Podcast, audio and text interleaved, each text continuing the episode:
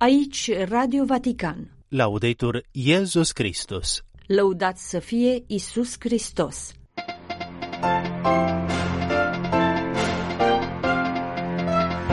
Papa Francis continuă să aibă simptomele ușoare ale stării gripale, anulate luni audiențele publice și private. Doi ani de la izbucnirea războiului de agresiune a Rusiei împotriva Ucrainei, interviu cu nunțul apostolic de la Kiev. Cel puțin 15 morți în Burkina Faso în urma unui atac terorist comis în timpul Sfintei Liturghii.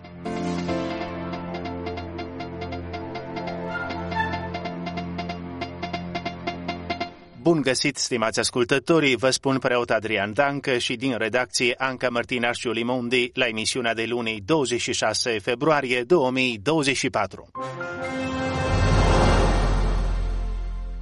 Papa Francis continuă să aibă ușoare simptome gripale, fără febră și, din precauție, audiențele publice și private prevăzute în agenda de luni au fost suspendate, a transmis printr-o comunicare pentru jurnaliști sala de presă a Sfântului Scaun. Aceleași simptome și aceleași motive l-au determinat pe Papa Francisc să procedeze la fel și în ziua de sâmbătă, dar cu toate acestea, duminică a condus ca de obicei rugăciunea Îngerul Domnului împreună cu miile de romani și pelerini prezenți la amiază în piața Sfântul Petru.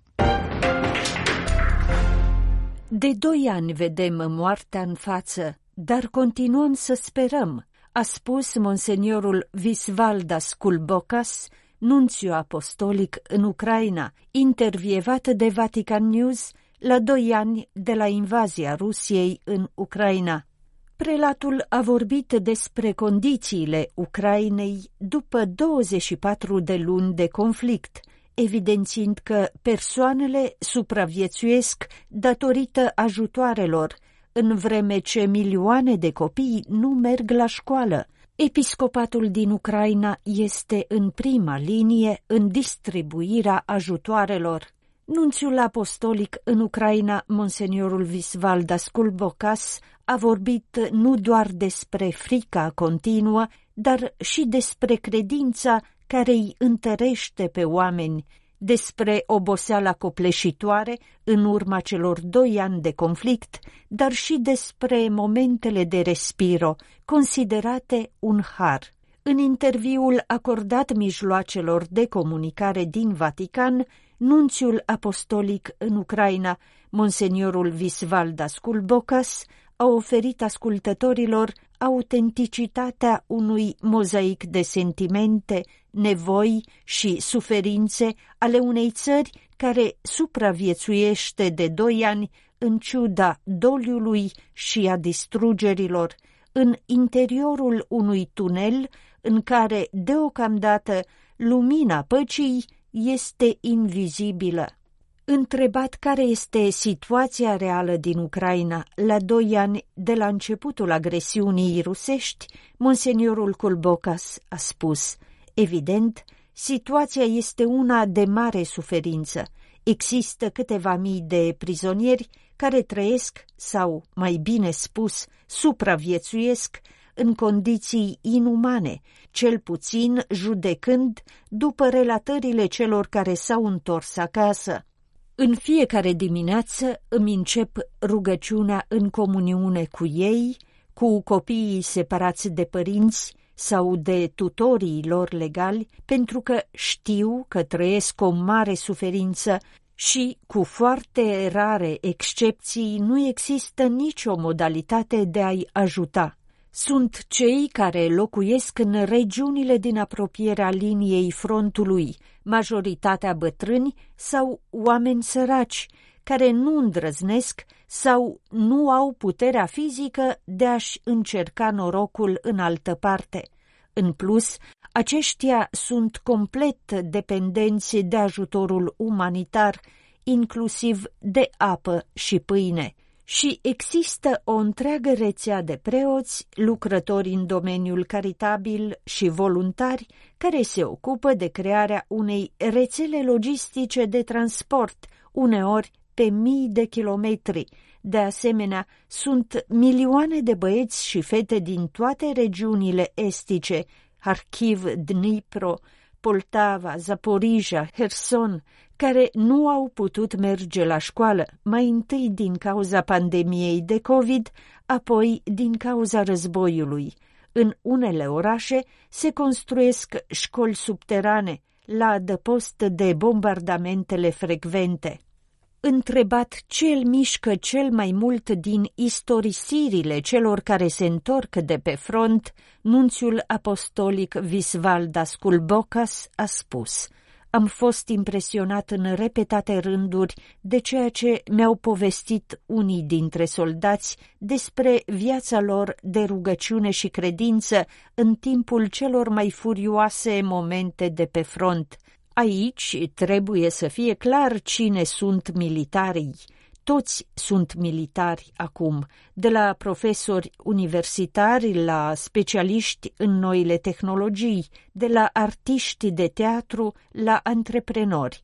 Unii dintre ei dau dovadă de o credință care mă stimulează chiar și pe mine.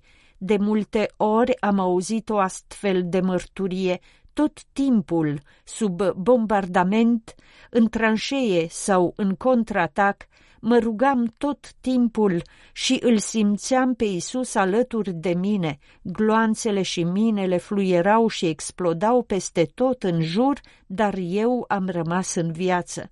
O altă categorie de mărturii care mă frapează este cea a foștilor prizonieri, cu condiția ca aceștia să fie încă capabili, din punct de vedere psihologic, să comunice cu oamenii.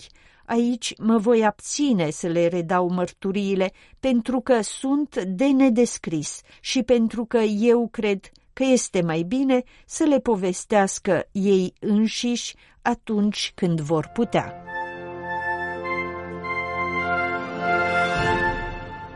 Cel puțin 15 credincioși au fost uciși într-un atac terorist comis în dimineața de duminică împotriva comunității catolice din satul Esacane din Burkina Faso, în timp ce se celebra Sfânta Liturghie.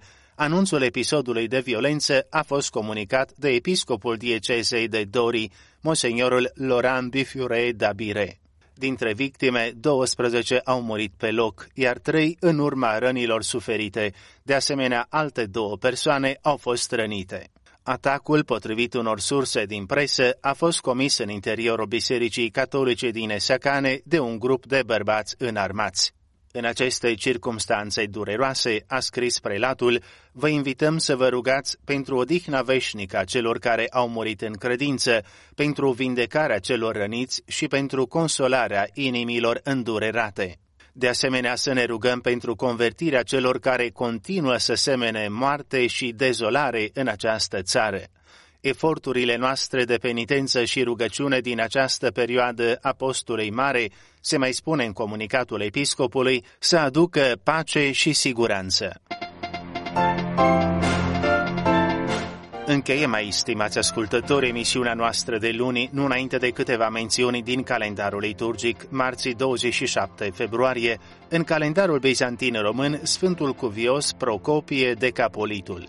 În calendarul roman sau latin, Sfinții Grigore din Arec, abate învățător al bisericii, și Gabriel al Maicii îndurerate călugăr. Citim în Evanghelia după Sfântul Matei. În acel timp Iisus s-a adresat mulțimilor și discipolilor săi spunând, Cărturarii și farizeii s-au așezat pe catedra lui Moise, face și împliniți tot ce vă spun ei, dar nu faceți după faptele lor, pentru că ei spun și nu fac.